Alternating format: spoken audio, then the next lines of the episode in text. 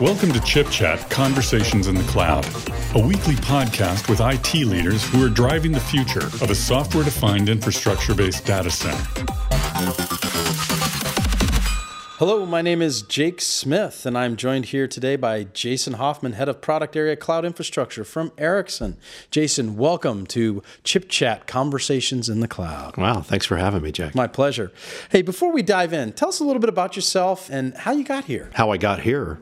Well, I'm a coastal Californian, so I'm from here. That's good. Um, I'm currently based out of Stockholm. I've been at Ericsson for the last two and a half years, and I've been responsible for really our infrastructure and platform businesses. Before that, I was the founder and CTO of a company called Joyent, and then before that, I was largely doing large scale scientific computing. So tell us a little bit about Ericsson in the hardware business. I don't think people understand that Ericsson's not just in the networking infrastructure business, you're really in the compute infrastructure business as well. Yeah, well, I mean, you know, Ericsson's a 140 year old Swedish company. We're about uh, 120,000 employees globally. And we've been in the business of doing infrastructure for service providers pretty much for the last 140 years. Other periods of time, we've also been an operator. If you go back to the turn of the century, we're the operator of Mexico, you know, for example. Wow, that's a good, that's um, a good get for our listeners. Yeah, exactly. And then, of course, at various times, we've made phones too.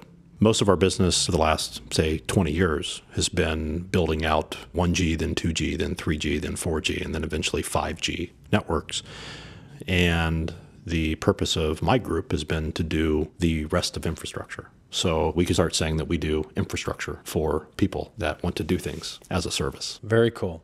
So tell us a little bit about the data center automation platform that you're launching here at IDF this year. You know, when you look at the hardware and facility layer of things, we identified a couple years ago that typically hardware system management as well as facility management was vendor specific. So if you bought hardware from HP, you had HP hardware management. If you bought hardware from any given vendor, you had some tools that allowed you to manage their hardware. But of course, when you look at most of the infrastructure that's out there, it is multi vendor on pretty much every component. Now, on the data center automation platform, it's meant to be two things. One is unified data collection across any device that's in a data center being able to actually collect all the data off of all the service processors and all of the systems down to the component level, regardless of vendor, and then allow that centralized data environment to actually create actionable insights. So, you know, it can do things like tell you that you've spent $3.2 million in the last year powering USB ports on servers that you've never used. It can tell you that somebody's plugged a thumb drive in four times into these four particular systems. Uh, you had um, no idea that they plugged. no idea that they plugged it. It can do like full historical analysis down to the component level. So you actually know that you took some DIMMs out of a box and replaced them with some other DIMMs that uh, a given sort of hard drive from a given vendor has failed. And then I think most importantly on there too is it also can function as a control system. So it can give you unified control across all these platforms. The usual funny realization that people have when we go in there is one, it can go in and auto discover every device you have on a network in a data center, and then everything about those devices, you know, whether it's an HP server or a Dell server or Quanta or Supermicro or an EMC storage array or Juniper network equipment and so on.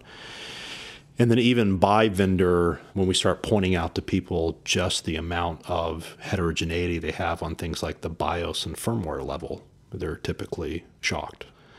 One example is we had a customer that we auto discovered about 10,000 systems. It had basically 6,000 different pieces of firmware, different versions and different types across only 10,000 systems. So if you stop and you think about it, it's sort of like a Noah's Ark of hardware. And because it can function as a control system, we can deal with it. What are some of the analytics unintended consequences potentially that you think can happen when carriers and your customers start gaining control of what is essentially a multi platform, multi firmware, multi vendor infrastructure? What kind of unintended consequences do you think can happen over time? The biggest sort of consequence of it is you actually, for the first time, have a very industrialized factory like supply chain view of what you're doing from your infrastructure. And most people are generally shocked by how much they're wasting. I mean, some people are overdimensioned more than 10x relative to what they're doing. And then that sort of end to end view from power grid up, I mean, it gives you probably the best operational cost and power view of a workload. What does it really cost for me to run this? And really, what does it do? You know, down to sort of a kilowatt hour type perspective. And generally, sort of connecting all those dots is pretty difficult for people. Where does a customer begin if they wanted to take advantage of the data center automation platform and take advantage of other services from Ericsson? The thing we've decided to do with all of our hardware and software products in the infrastructure space is they should start with where the customer is. So we can go in and help modernize the network. We can go in and help modernize the server farms. We can help go in and sort of modernize or consolidate the storage environments. We can go and just be an end-to-end analytics tool across multi-vendor hardware fleet. We could just focus initially on the facility side of things. And so there's a lot of sort of different ways of adopting it, but it can still put you on this type of path where you can end up with a much more known purposeful industrialized infrastructure. Can you talk a little bit about hyperscale data center system? You're not only building an analytics engine and a control point, but now you've built the hardware behind it to allow you to either replace and or upgrade infrastructures. Can you talk a little bit about that? The purpose of that system was to get people to a component based view. So the first thing we did was we decided that we would take a lot of these traditional systems where you either have a server or you have networking equipment or you have a storage environment and minimize that down to a board that has one or two components on it. So say CPU and memory or just non-volatile RAM or just PCIe based hardware accelerators like FPGAs or GPUs or just switching chips and so on. And then on the back of it, you know, rather than having all the typical NIC connectivity, PCIe connectivity, service processors, and so on like that, we made it so that single minimized board with one or two components also has one bus, which is to a silicon photonics card. And that allows effectively a passive optical backplane between all the individual components. And then the way that you begin to assemble a system, a good example is any type of switch or router. You would take a switching chip, take it over PCIe over optical, map it in the main memory of a, another board that's got just CPUs and memory in it, and then attach that to an arbitrary number of ports. So there is no longer a physical system anymore that you'd call a top of rack or aggregate or core router or anything sort of like that you can decide to put 128 ports or 32 ports or 64 ports on one switching chip. Wow, this is a, a great talk, Jason, and I certainly appreciate your time. So, sort of leave our listeners with one final uh, thought around the trends you're seeing and what excites you about the future? You know, we tend to think that hardware is a commodity or software is eating the world, or take your sort of catchphrase of the day. And we don't quite talk about what the real issue is. I mean, the, the real issue is we are making a transition from factories that create physical goods to factories that create digital goods. And our digital factories are basically the equivalent of an 1888 physical factory.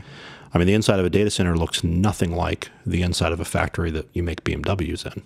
And more and more of what we're basically doing as a society is inside of these types of buildings. And so you know, it's the equivalent of all of us sitting around in 1974 saying that, you know, computers are done. There is a tremendous amount of things that need to be done in the infrastructure space because if we want all of this infrastructure that we're doing to do more for us as humans than enable us to take pictures of our food and selfies, if we wanted to actually start impacting what we do and human health and you know, how we live as societies and the like, we're going to have to figure out a way to make this infrastructure 10,000 times better at basically the same cost of today. So we're nowhere close to even done. It's great. Great. Where can we learn more about the products that we discussed today? We have ericsson.com slash hyperscale. Um, has pretty much everything there. Thank you for your time today. Thank this you. has been Jason Hoffman, head of product area cloud infrastructure from Ericsson. My name is Jake Smith, and you've been with us on Chip Chat Conversations in the Cloud. Thanks and enjoy IDF.